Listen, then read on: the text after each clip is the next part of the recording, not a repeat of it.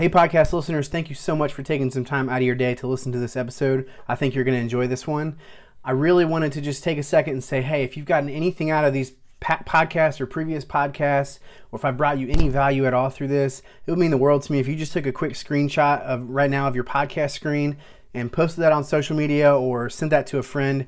I'm just trying to help spread the word a little bit about what we're up to with this podcast. We're going to talk about a four letter word that everyone hates debt.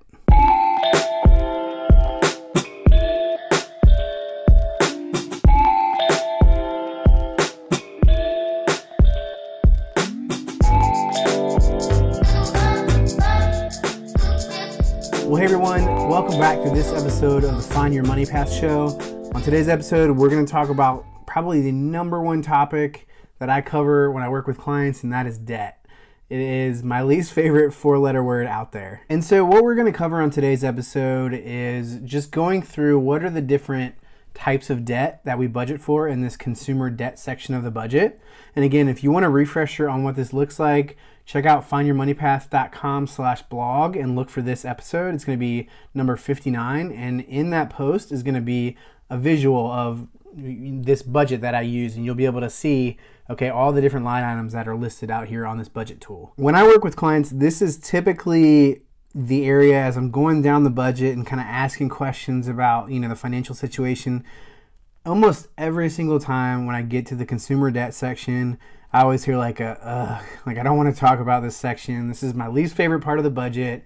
I know I spend a lot on this area, but this is such an important area to talk about and such an important area to cover because so much of our money can end up going to this area and it just robs it from other areas of our budget where we might would rather use it, rather put this money. So let me go down and just kind of list the different types of debt that I put in this section of the budget.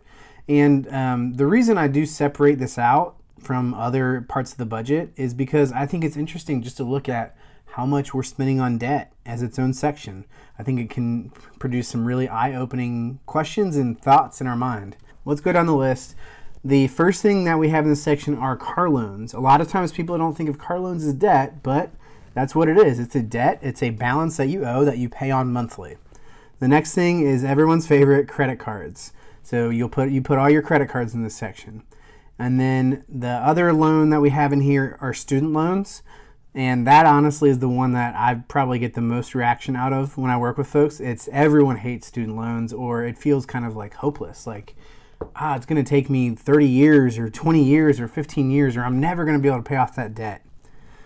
A couple other debts that we list in this section is IRS debt. So if you have any federal or um, you know state tax debt that you owe, medical debt you might owe from a past surgery or for, from a past procedure, family debt. So do you owe, any family or friends any amount of money?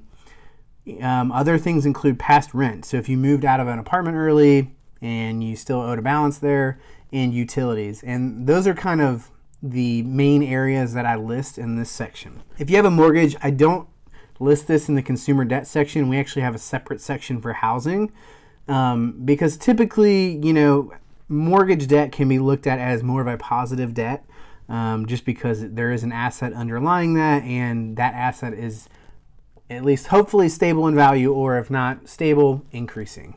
Whereas all other debt in the consumer debt section is debt that really doesn't have a solid underlying asset that is underneath it that you can sell or get rid of. Now, some would argue student loan, there's an asset behind that, but you can't like sell your diploma to somebody else. Some of the important things to take note of for each type of debt is again, what it's worth. So, is there an underlying asset to it? So, for example, the main area in this is your car. So, what is the underlying, you know, car worth if you were to sell it today? That's important information to know. The uh, next thing to know is the amount owed on all your debts. So, how much are those credit card balances? How much are the car loans, the, the student loans, etc.? And then, what is the interest rate on all your loans? And then, also, what is the minimum monthly payment that you're paying on each loan right now? The reason we need all that information is it just helps us to try to figure out okay, if we want to piece together a strategy for how to attack this debt, there are really two or three, you know, really important pieces to that. The first one is we can, you know, pay off the debt smallest balance first, all the way down to the largest balance loan, or some people will say, hey, I want to pay the highest interest rate debt first, down to the lowest interest rate debt, regardless of the balance of the loan. When we're talking about the debt section, I always ask my clients this question. So let's just hypothetically say, you know, you have $1,000 worth of payments. That's student loans, credit card balances, you know, that, that three or $400 car note that you have. If you were to take that $1,000 and you could just wipe it out today, that $1,000 a month that you're paying, right? What would you rather spend that money on? Would you rather go on vacation with it? Would you rather build up an emergency fund? Would you rather invest it? Would you rather start saving for a house with that? Dream a little bit and kind of think through like what would you rather use that money on? And then think to yourself, is that worth it? Is is you know, is were those credit card points or were those you know, things I bought on the credit card worth it? Is that car loan really worth it? You know, you might feel like you didn't have an option with student loans, but you know, are, are, is the are these debts worth it? Another thing that I have in this section of the budget, and again, you'll see this on the tool if you download it, is a target percentage. And a healthy budget, and again, this is just one person's perspective, this doesn't necessarily ring true for everybody. A healthy budget will have 0% of your income every single month going towards consumer debt. And the reason is is if you're paying consumer debt every single month, that is less money that you get to keep. That's less money you get to save. That's less money that you get to invest. That's less money that you you can use to do fun things with money like give it or go on vacation with it.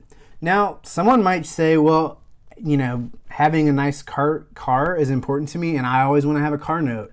And look, if that's you and that's your priority, great. Again, this is all just about priorities. So, you know, I, most of the time though, I'll, I'll be honest, most of the time I people don't want debt. And this is something that if everyone could just wipe out all the debt they have, they would do it in a heartbeat. I've just seen it over and over and over again.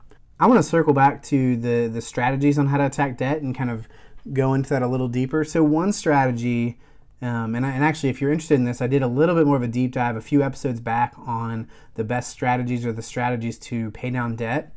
But one strategy that a lot of people um, use and that's pretty popular is you know, lining up all your debts, starting with the smallest balance down to the, the largest balance. And then what you do is you pay the minimums on everything. And then on that largest balance, you, you will put any extra dollar that you have and you'll pay that down until that debt is paid off. And then once that debt is paid off, you'll take that minimum um, uh, minimum payment that you were paying on that smallest debt, and you're just gonna you're just gonna snowball that you're to roll that into your second smallest debt and you just keep going down and down and down the line until everything's paid off. Other people use that same method, um, but instead of listing out the debt smallest balance to largest balance, they'll list it out highest interest rate to lowest interest rate. And I, I always get the question, well, what's the best way to do it? What's the best strategy? And honestly, you know, some people will say this is the better strategy, that's the better strategy. The the truth of the matter is, it comes down to wh- which strategy motivates you more some people can't get past the idea of not paying down the highest interest rate debt. And if that's going to keep you more motivated, who cares if you're paying the smallest balance first? Now, there are some benefits to you know each side of the coin. So if you pay your smallest balance first, you're going to free up money a little quicker. But again, this is way more about is what's going to keep you motivated. So is paying down a quick $1000 loan going to keep you more motivated than paying down a highest interest rate debt? And if the answer is yes, then you choose that method. It's as simple as that. I think we overcomplicate this.